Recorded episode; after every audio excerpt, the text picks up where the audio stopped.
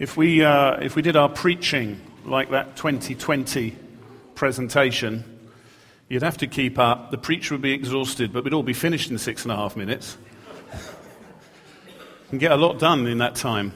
Um, really pleased to be with you again. I know it's been quite a while since I was here. Um, but I, as Stuart said, I have the joy of meeting with him and Mel and the leaders.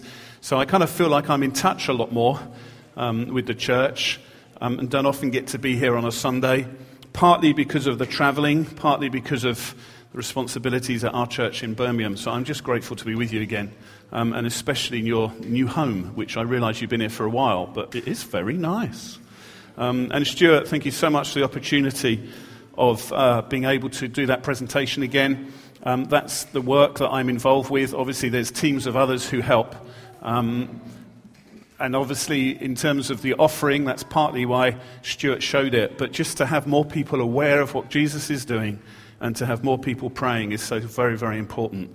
Um, so thanks for the opportunity to do that. We're going to look at a story which, for those of us who uh, have known Jesus for a while um, and know that the Gospels, will be a familiar story to us. Um, for those of us who are just kind of new to understanding Jesus or are kind of on a journey with that, I, I hope what we say would explain some good things to you. So we're going to be going from Mark's Gospel, Mark chapter 1, if you want to find that. Um, so in, uh, in the New Testament, which is kind of like the back third of your Bibles, if you're trying to find it, you've got Matthew, then you've got Mark. This story is in more than one of the Gospels, but we're going to read it from Mark. And it's near the, right near the beginning of our account of Jesus. So you have in our Bibles, some of the Gospels talk about Jesus' birth and everything that happened then. Um, and then they jump to this. Someone called John the Baptist. Uh, he is called by God. He's a preacher. He's a bit like one of the Old Testament prophets. And he's saying to people, get ready because Jesus is coming. The Christ is coming uh, the one promise from God is coming. Um, and John the Baptist is preaching. Many people are listening to him. He's baptizing people in water. Um, so baptism happened before Jesus came. But Jesus wants to be baptized as well because this baptism is from God. It signifies surrendering to God. It signifies saying, God, my life belongs to you. And even though Jesus is God's son, and he doesn't have to ask God for forgiveness for everything, he wants to be baptized. That's the story we're going to read. Mark 1, verse 9. At that time, this is the time of John the Baptist, that's what it's referring to. Jesus came from Nazareth in Galilee and was baptized by John in the Jordan. Just as Jesus was coming up out of the water, he saw heaven being torn open and the Spirit descending on him like a dove. A voice came from heaven You are my Son who I love. With you I'm pleased. At once the Spirit sent him, Jesus, into the wilderness, and he was in the wilderness for 40 days, being tempted by Satan. He was with wild animals, and angels attended him. That's all we'll read. So, an uh, amazing story. There's a lot in there. Heaven was torn open. I think, what did that look like? Was it just kind of like a sudden flash of light, a gap in the sky? Who knows? Um, but a dove comes, but people know it's the Holy Spirit. And then God says, This is my son. I'm pleased with him. I love him. Um, and then he goes into the desert. And it says Satan tempted him. And that story is where Satan says to Jesus, Look, if only you do this or this or this, I'll give you, I'll give you power over all the nations. I'll give you power over all the world. That's what you've come for. Um, I'll tell them to worship you if you turn stones into bread, or if you do this or do this. And he puts him under pressure. And each time, Jesus says, Look, that's not God's plan. It's not how it works. That's not what God says in his word in the Old Testament. What I want to look at is what God says to Jesus, his son. Um, this phrase, You're my son, whom I love. With you I'm well pleased. That's the bit of the story I want us to focus on. And here's my question why is God pleased? Why is God so pleased with Jesus? so let's just look at, remind ourselves what's happened, and to help some of us who don't know the New Testament so well, So, in the Bible, God has promised that He's going to work. He's promised that He is going to act and do something to overcome wickedness and evil in the world. Some people think this is going to be like a political king that's going to come. Um, he, the, the, God has said that there'll be another one, like King David from the Old Testament, that will come. And then uh, an angel comes to Mary and says, Mary, you're going to give birth to the promised one. You're going to give birth to the Christ. You're going to give birth to the one who's going to rescue. Mary's not married at this point.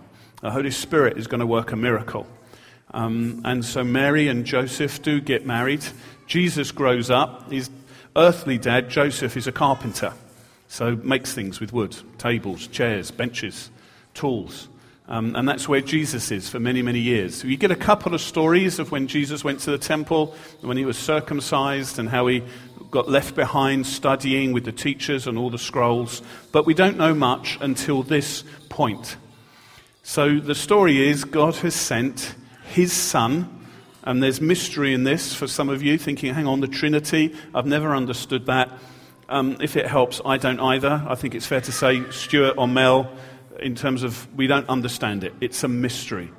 It's the glory of God that He exists truly one, but in three distinct uh, beings as well God the Father, God the Son, God the Holy Spirit. And they've been together from eternity. And God says to the Son, I want you to go. You're the rescuer. You're the Christ. You go. You become a baby. You grow in the womb of a woman. And then when you're older, you will rescue the world through your death and resurrection. That's the story. That's what we're joining in on this very specific detail. And in this, hello. I think he understands the Trinity. We'll go over to him. And uh, Jesus did say you have to be like children to enter into his kingdom, that childlike trust and faith. So, why then, at this point in the story, Jesus is about 30 years old. He's worked with his father in his father's workshop as a carpenter. Not a great paid job. They're not rich. They're not a well off family. They've experienced a lot of rejection from people because everyone knows that Jesus isn't Joseph's biological son. Why at this point does God come and say, This is my son, and I'm pleased with him? Lots of people, you may have heard this answer if you've been around church for a while. Lots of people say, Look, Jesus hasn't healed anyone yet. He's not preached yet. He's not done any miracles yet. Isn't it beautiful that God, his Father, says to him, Hey, I'm just pleased with him? That's my boy. I love him. I'm pleased with him. And how all of us can take comfort from that because God is pleased with Jesus before he's done anything. So God's pleased with you before you've done anything. So let's enjoy the pleasure of God. Just as God loves Jesus and says, Hey, I'm pleased with you, so God is pleased with each of us. Have you heard that said before, some of you? Um, I've heard it. And it's lovely. And it, it's a beautiful truth that God accepts us and receives us just as we are. But to say God is saying to Jesus, I'm pleased with you, and Jesus hasn't done anything yet, is rubbish. It's not the story. It's because so often in the West, we will read, we will dip into stories. We do it with the Bible. We don't read the whole story, we just read bits of the story. And people read this on its own and say, Look, Jesus hasn't healed anyone. Turn the pages over in Mark's gospel, and in a minute, when he comes out the desert, he heals whole towns. He's preaching, he's feeding crowds of people. And before he does that, God's pleased with him.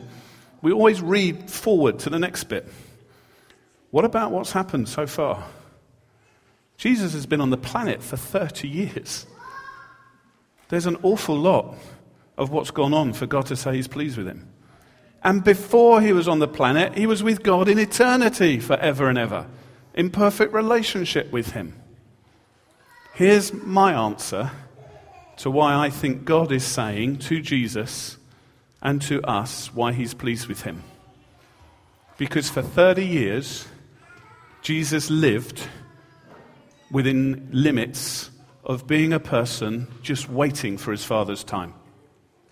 Think about who Jesus is. Think about what the Bible tells us.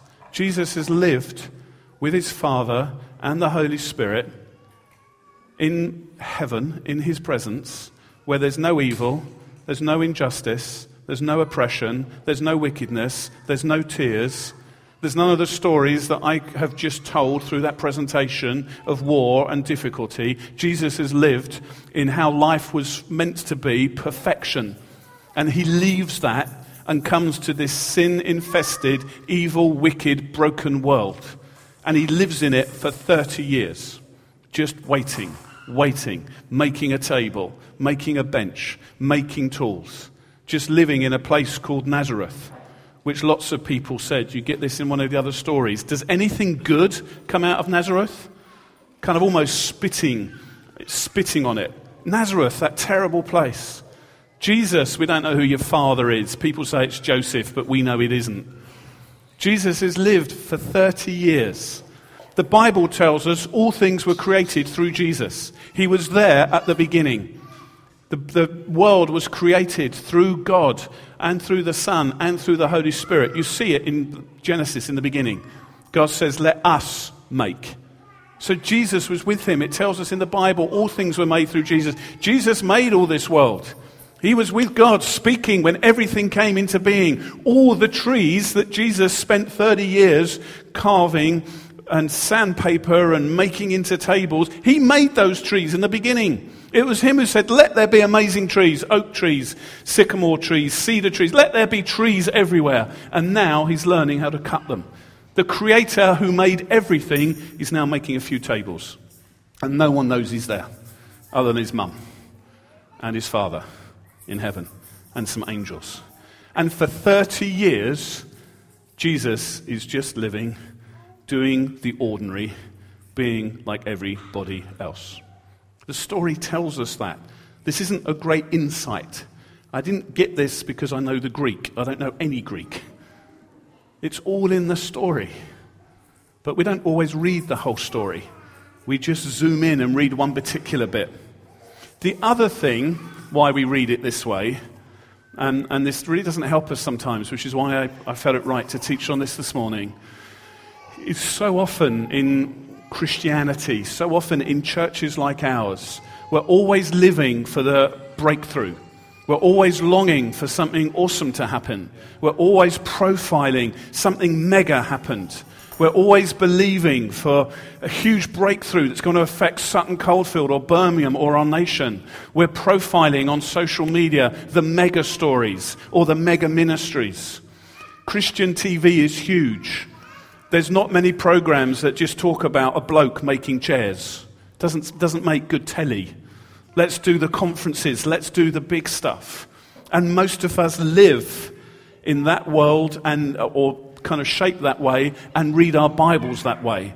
So we think, here's the baptism. Look what happens next. Jesus goes to a village. The sick are healed. He goes to another one. Read this in Mark. The disciples are looking for him. Jesus, all the crowds will come out to you. They want you to heal them. Jesus says, I'm going to the next place. And then there's more miracles. Blind eyes open. Paralyzed people walking. Crowds fed. Oh, it's awesome. And before he does that, God says he's pleased.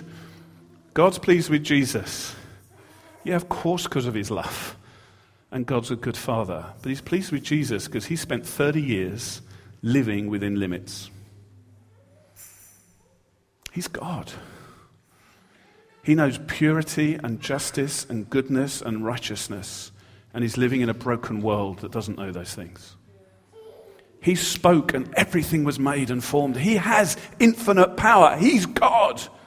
All those people that criticize him and criticize his family and say, Oh, we know what Jesus is. He's not Joseph's. Shame on you. Shame on your family. He could have, in a moment, summoned angels from heaven. And even Caesar, the Roman oppressive occupier, would have bowed the. He could have done that in a moment. He could have done that when he was five, ten, fifteen, twenty.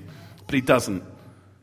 He's with his mum and his earthly dad, making tables, sanding wood chopping it, fetching water, hanging out with people.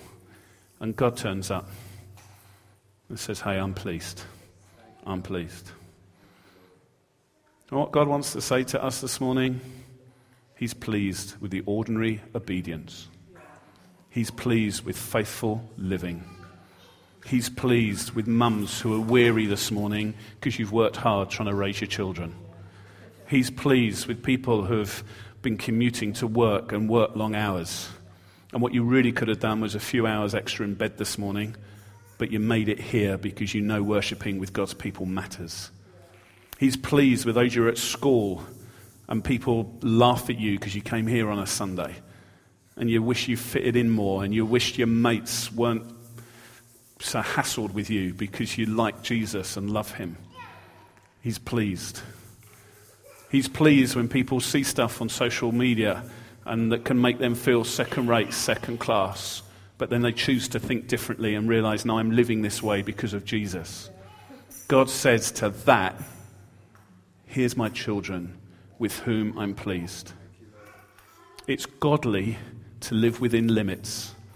It's godly to live within your season in life, your situation, even the pressures and the difficulties, and even things you're longing for God to change and longing for a miracle for. It's godly to live one day at a time within those limits. Raising a family isn't a limit from God. Not having the job of your dreams isn't a limit. It's where God has got you. And God was well pleased with Jesus because for 30 years, as God Himself, as God's Son, as God in human form, Jesus lived within those limits. Does that make some sense? Do you see where we get that from the story? The Son of God can do anything, lived within limits. The reason why this is so important is because our world, our culture, 21st century Western culture, is always telling us there's more. He's always telling us there's more to attain. He's always telling us life can look more glossy, or there's more technology you can play with, or there's better cars to drive, or better clothes, that life will always look better, and not to be defined by limits, but to push beyond your limits and to break through. And when you look on social media, everybody else's children are always more shiny and more achieving than you, and always run the class award that week more than yours has, and everything else, or, the, or your job's not good enough, or where you hang out's not good enough, or there's more events you should be going to, or there's more stuff you can do with your money, or life can just look so much more shiny and glossy. And social media comes in off the back of that. So we've lived with it for years in terms of advertising, but now social media, it's on that little device you carry in your pocket, messages that are telling you that life isn't, you're not achieving enough, you're not good enough, you're not bright enough, shiny enough, smiley enough, pretty enough, your hair's not in the right place. Praise God, that doesn't bother me. So much easier. I just go for this. Never have a bad hair day, just a bad hair life but at least you know what it's going to do in the morning. Although when you get to my age, it's the eyebrows. They're scary. Uh, how do we get there? And that little device in your pocket, messages coming through, and even messages from friends who you love and care for. And every message which is coming through is push beyond limits. Don't settle for where you are. Life could be better, work could be better, family could be better, kids could be better, education could be better. And we end up striving and not content and wishing there was more. What's more, the church adds to it.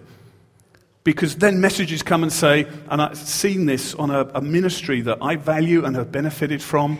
And, and one of the taglines on the ministry at the moment is all about how God has chosen you for destiny. And you need to get hold of that because God's going to do amazing things through you. So even in the church now, come on, you've got to believe more. You've got to take more. We've got, to got ground to take. And Birmingham needs to know, and Sutton needs to know. And the church needs to fulfill its destiny. And if you believe more and had more faith and laid hold of things more, then your life could be different. And maybe we'd see revival and breakthrough, and we'd see what we see in the New Testament. And so, wherever we look, this message can come that ends up making us feel that our season at the moment, or our job, or the constraints of what we're facing is something to be broken and moved beyond and pushed through, and there's more stuff to lay hold of on the other side. It's not godly, it's not what pleases Him. Contentment, being at rest, knowing God in what you're doing and what you're living with now is what attracts the pleasure of God. Just let that settle on you this morning. I don't misunderstand me. Of course, we believe for miracles. Wonderful testimony of a healed shoulder. Wonderful that in the middle of our worship we say, God is here. Let's ask Him for things. Absolutely. Of course, we believe in a God who can change it, something in a moment. Course, we believe in a God who can heal sick bodies.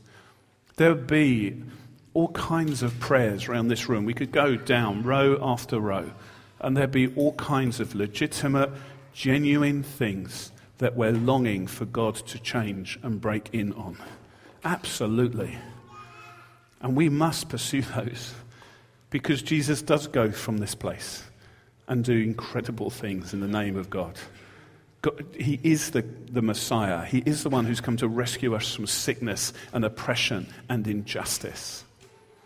But the danger is we get it out of balance and end up constantly hearing messages there's more, there's more, there's more, there's more. Come on, where are you? There's more. Keep reaching, and end up living with a dissatisfaction, an emptiness, a tiredness, and a weariness. And I meet so many weary, tired, close to burnout believers in Jesus. And he said, I've come to give you rest. I've come to give you life in abundance. And we can live between two places, kind of over here, ending up just, uh, just life is so busy, so much going on. I'll fit church in. I'm, i might make a prayer meeting, but I'm just doing life. And I'll, and I'll just keep going for my job and, and just settle for, for just middle class life. Or the other end of the spectrum, it's kind of, come on, let's go for it. It's not settle. Look what God's doing in the world. Look at that presentation. Look what He's doing. Is come on, church, let's go. There's more to be taken hold of. And we can off. Do you recognize that? It's kind of a crude kind of spectrum. And we can end up thinking, well, where do I live? Am I living in the ordinary, but I don't want to settle? I know there's more. Or do I live at this place? But, oh, this place is tiring and hard work, especially when you get to my age. That's a cue for some of you to admit your, your age and say, yeah. And also, what can happen is you can look back and think, well, I don't know if I've got the energy anymore because I'm a bit disappointed.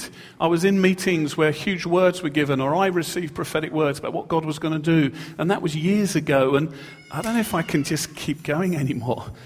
Maybe it's another generation. Maybe that prophetic word wasn't right. We need to learn that following Jesus is following all of Jesus' life. Yes, breakthroughs. Yes, in a moment, God comes. Yes, in a moment, God says, pray for that sick person and they're healed. But also, Jesus spent 30 years living in daily obedience at home with no one really knowing he was there. And yet God said, I'm really, really pleased with this.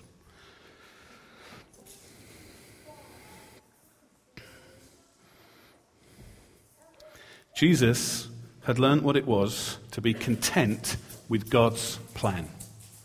He was waiting for when God would tell him. We're not told what that looked like. We're not told how did he work out at, at age of 30-ish, from what we can work out. Now it was time to go public. We, we don't know how he worked that out, but there's enough clues for us. It says in John chapter 5 that Jesus only did what he saw the Father doing. He only did what he saw his heavenly Father wanting him to do. And that's in the context of healing and miracles. Jesus was content with God's plan. This is a huge lesson for us. You see, people, great heroes who we honor now in the Bible, had to learn this. People like Abraham. God comes to Abraham and says, Through you, all the nations will be blessed. This is a story from the Old Testament. Through you, all the nations, the whole world is going to be blessed. Whoever you bless, I will bless. Whoever you curse, I will curse. Um, and your descendants have got a number greater than the stars. And Abraham was too old to have children. His wife was too old to have children. It's an incredible promise. And you think, wow, breakthrough's coming. We're going to have kids, and the whole world's going to know about it. 25 years it took before they had their first child. 25 years. Talk about learning to live within limits.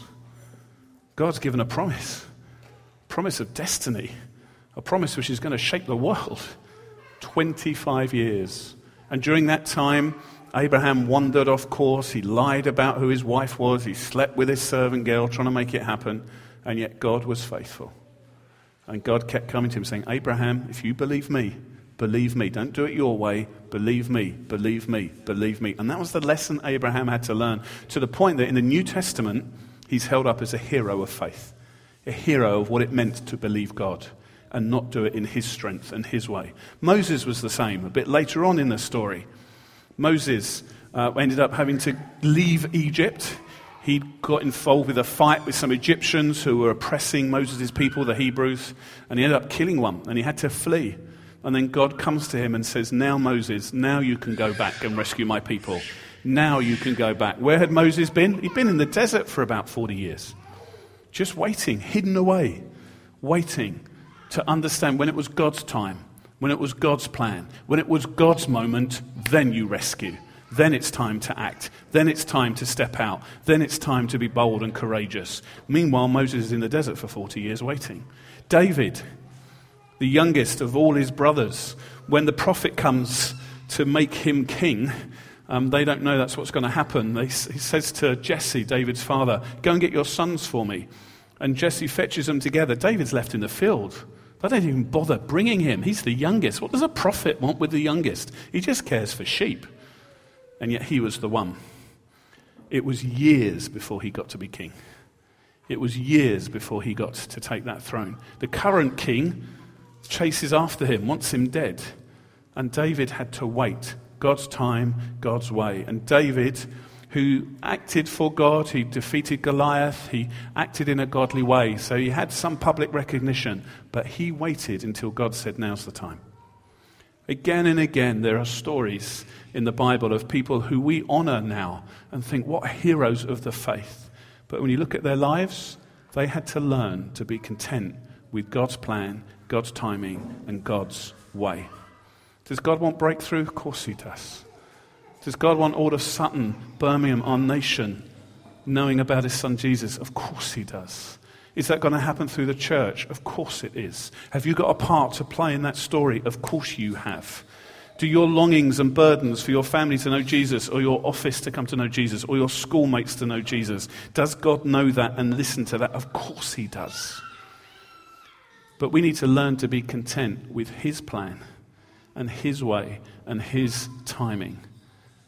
And for all of Jesus' life, he shows us that.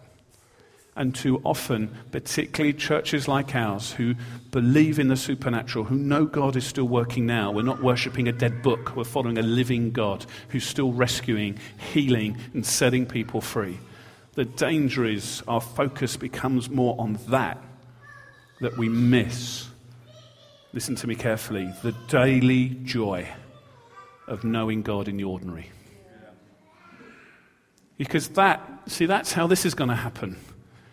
Does God want this to happen? This is part of your vision. Yes, He does.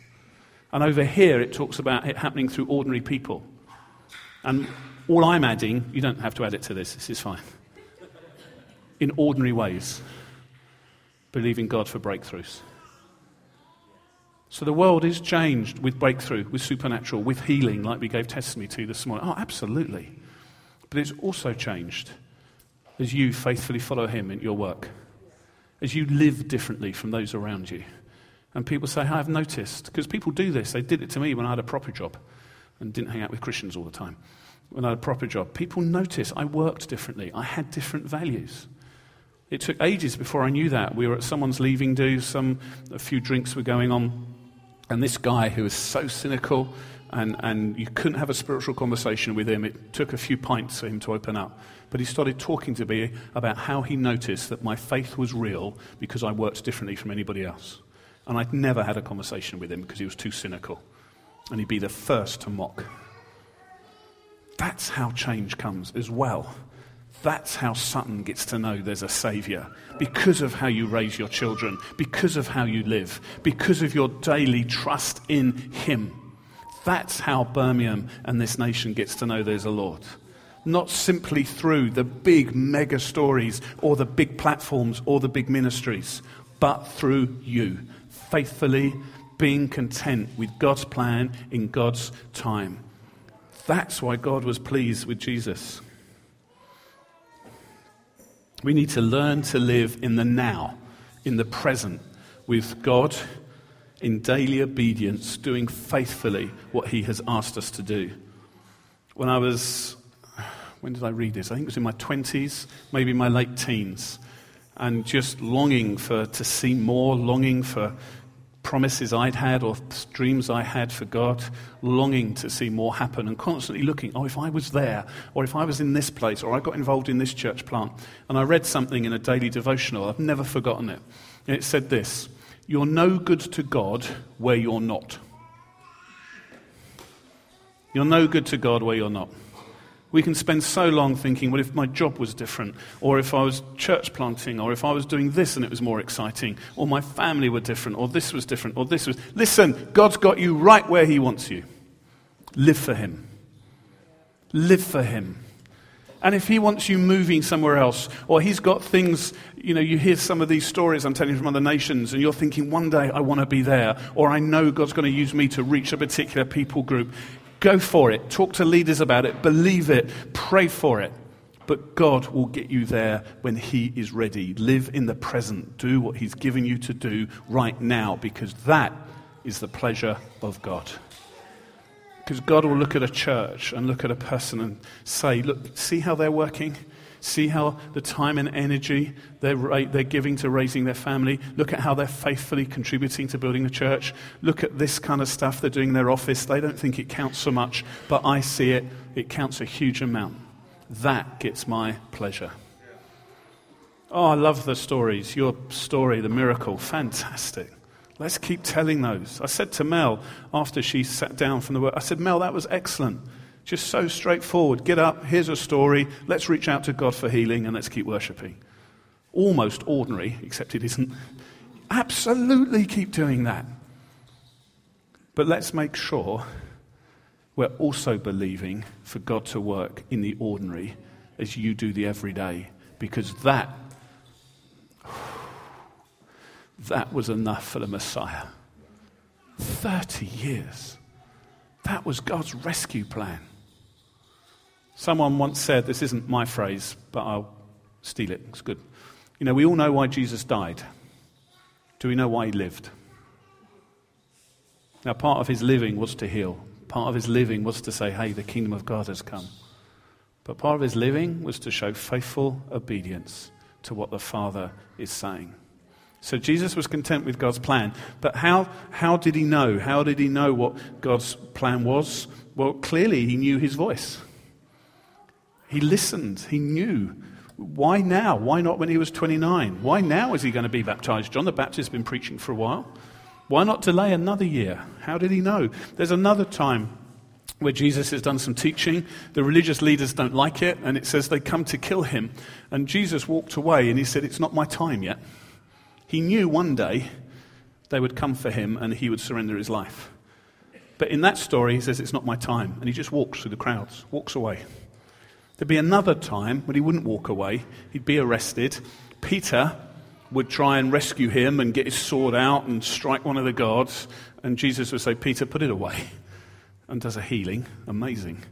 In the middle of being arrested. He knew then it was his time. But there's another time he just walks away. Jesus knew his Father's voice. Let's learn to listen. Listen in the now. Not just be longing for the next thing, or not devaluing what we're doing now, but to know we're where God wants us. Let's learn to listen to His voice. And you think, well, I, I try and listen. I try and take a few minutes out each day, open my Bible and listen, and all I think about is what I've got to put on the shopping list. Or, or when I'm going to get the packed lunch done for the kids tomorrow. That's all I. Just don't stop. You'll learn to hear His voice. You'll learn. Just keep going. Don't give up. God will speak. Put, your, put yourself in the way of His voice in terms of reading His word or listening to teaching or listening to worship. But it can be in the ordinary too. It can be as you're walking to school or walking to work. Say, God, I, I need to know your presence. I want to know you speaking to me. And don't just be looking for His big, audible voice as you're walking to work. Steve, this is God. You're on your way to school, but I'd like your attention. Oh. Often he'll just speak through your thoughts, just speak through the ordinary. Often you'll just be more aware that what you're doing is pleasing him or you're in the right place. That, that's how it's worked for me. There have been times when there's been a clearer thought, and I thought, wow, where did that come from? That's probably God. I've never heard an audible voice, but there have been clearer, strong thoughts that come in my mind. I thought, that's not me, that's God. But other times it's just that quiet sense of Him being with me and Him being okay with what I'm doing or Him wanting my attention, if that makes sense. I'm trying to be really practical here.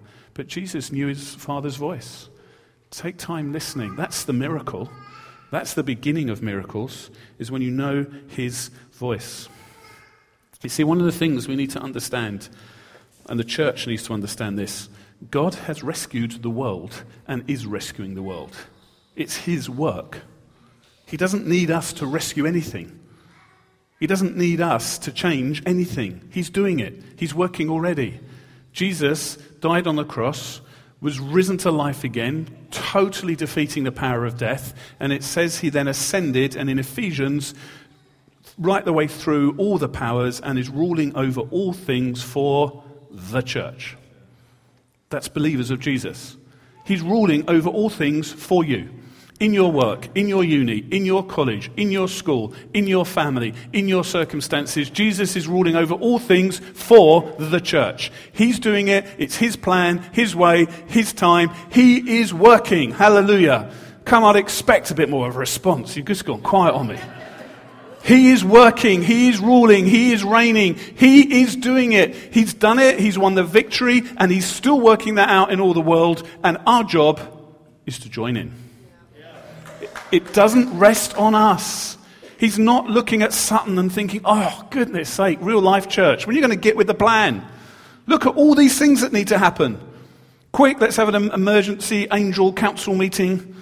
Look, I'm sorry, Sutton, just, it's not making it happen. Come on, get with. That doesn't work like that. But sometimes the way we teach, the way we exhort people to go for it, you think it does rest on us. It doesn't. God's doing it. How many of my stories from really dark places in the world began with Jesus? All of them. Jesus appeared in dreams. Jesus came to people in prison. Jesus filled people with His Holy Spirit. Now, sure, there's followers of Him who are ready to harvest, but He's doing the work. Our job is to join in what Jesus is already doing. And that brings so much release. So He knew His voice, He knew His ways. You see, God's power, we're going to finish on this one. It's a difficult one. God's power and victory and overcoming the world come through sacrifice and come through hardship and come through pain. That's what we see happen in Jesus' life. The victory came as Jesus laid his life down. Some of the things, the stories I told you, in the darkest places of the world, where there's immense suffering and evil, we're seeing the greatest victories of the gospel. There's no big conference ministry making it happen. There's no anointed one man or, or, or one woman kind of making these things happen. Jesus is working in some of the suffering and pain of the world. And we need to know God, be content with God's plan. We need to know His voice. We also need to be content with His ways. Yes, there's the breakthrough. Yes, there's the suddenly where God comes. But there's also God works really powerfully when you sacrifice, when you surrender, when you say, All right, God, not my way. I want it to be your way. And this so challenges our culture when it comes to our individualism and what should make you happy and your rights and what your life should look like. Just before I came out this morning, with this message still very much in my mind, there's an advert on the telly for a diet soft drink, especially for this summer. And the tagline at the end of the advert was, Summer your way. Really? Is that what life is now? Hey, summer can be my way. I want summer to be my way. Apparently, this drink's going to help make that happen. But regardless of the power of this drink, which is pretty awesome, it's a diet drink, so I think it'll be disgusting. But anyway, that's just me. Some of you get that point. So, regardless of the power of this drink, it was the tagline that summer has to be about me and my way. And presumably, Stuart's got a summer as well, so he can have it his way. And Mel. Let's hope they agree, otherwise, it's going to be a tricky summer in their house. Do you get the point? We just imbibe this now. This is how it works. This is what products are for. It's for your way, your destiny, your life. The gospel is God's way, His life, His rule, His plan, His timing, His victory, His glory. If you've never settled this, then settle this this morning when we head into worship in a few minutes. It's not about you, it's not about us, it's about Him. And the wonder of it is, is that as He works and we surrender, His love, His peace, His goodness, His righteousness comes to you and enriches your life beautifully, regardless of what the circumstances are. And in that way, it's about you. But too often, the church flips it and says, Come on, Jesus has got blessing for you. He's got destiny for you. He's got good things for you. God's your father. You've got his pleasure. There's intimate, and all of this. And we, we end up with a 21st individualistic message in the gospel that it's, it, it's God blessing me. Of course, he does that. But the way into that is through surrender, saying, God, this isn't my story, actually. It's your story. That's why God said to his son, I'm really pleased with him. Because he left his story in perfection and glory and righteousness and came to this broken world. You think about how small Jesus became. You think about how vulnerable Jesus became. You think about birth and a mother carrying a baby. You think about medicine and healthcare in that day. Very, very few children live beyond one year in terms of mortality rates back at that time and healthcare. And Jesus entered the world that way. And for 30 years, just lived in daily obedience. That's surrender. And you and I can do that in the middle of difficulty and hardship. Say, God, it's your ways, it's your plans. God, I'd like you to change this situation, or I'd like you to work in my family, or I'd like you to do this in my work, but I'm not going to strive, push through, lay hold of some kind of promise or something that's got to change. It's surrender. Because through surrender, through death, through sacrifice, fruitfulness, resurrection, and hope comes. That's the gospel story. And that's how we get to live with rest. That's how we get to live with contentment.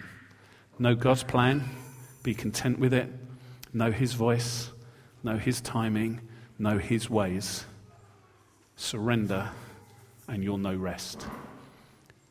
And you'll hear God say, Hey, this is my son, this is my daughter. I'm pleased with them because they're knowing me in the ordinary. Let's stand, shall we? Can we have the, the band out? They're going to lead us. I just want us to pray. And then the band are going to lead us in a way that we can respond. As we worship, uh, God will speak to us. Some of you with prophetic gifts, be ready to know His voice, see if there's specific ways that God wants to work. But I, I know this is the kind of message which is going to apply to lots of us in different ways. Um, let's make the most of the next 20 minutes, 25 minutes of, if you need to, just go through that surrender thing again. God, I, yeah, I've been, I've been kicking a bit. I've been fighting you a bit. Lord, I'm sorry. Or if you've been over this place of that spectrum I did, where it's kind of, actually, I've stopped believing for stuff. I've just letting life go by. I need to wake up a little bit. I need to be more active in living out my faith daily. Then come back to Him on that. Or if you're over this side of the spectrum and just been feeling more worn out and tired, let rest come to you. Let Him come to you with rest. Hear His pleasure. Know that He's not asking you to do a load of stuff. He's simply asking you to know Him in the ordinary. So, however you need to respond. And we'll let God speak to us. As I said, there may be prophetic words. But right now, let me pray for all of us. And then as I say Amen, the band will pick this up and we'll worship. Holy Spirit, I thank you you're here. I thank you, God, that your love for everyone, as was said at the beginning in worship, because of your love for us, you, you demonstrated your love in sending your Son. Thank you that we don't have to doubt your love for any of us here. Now, Holy Spirit, will you come to every life and every heart as we reach out to you? If we need fresh strength, come and empower us. If we're just weary all the stuff I said about social media and trying to keep up. Lord, we want to hear your voice. We want to hear your pleasure this morning. We don't want to be a church shaped by what everybody else thinks. It's your voice that matters. So we welcome you, Holy Spirit. You've been with us all morning, but come and do your work now as we worship Jesus, as we worship the rescuer, as we worship the one who's ruling and reigning over all things. We want to receive as well. Amen.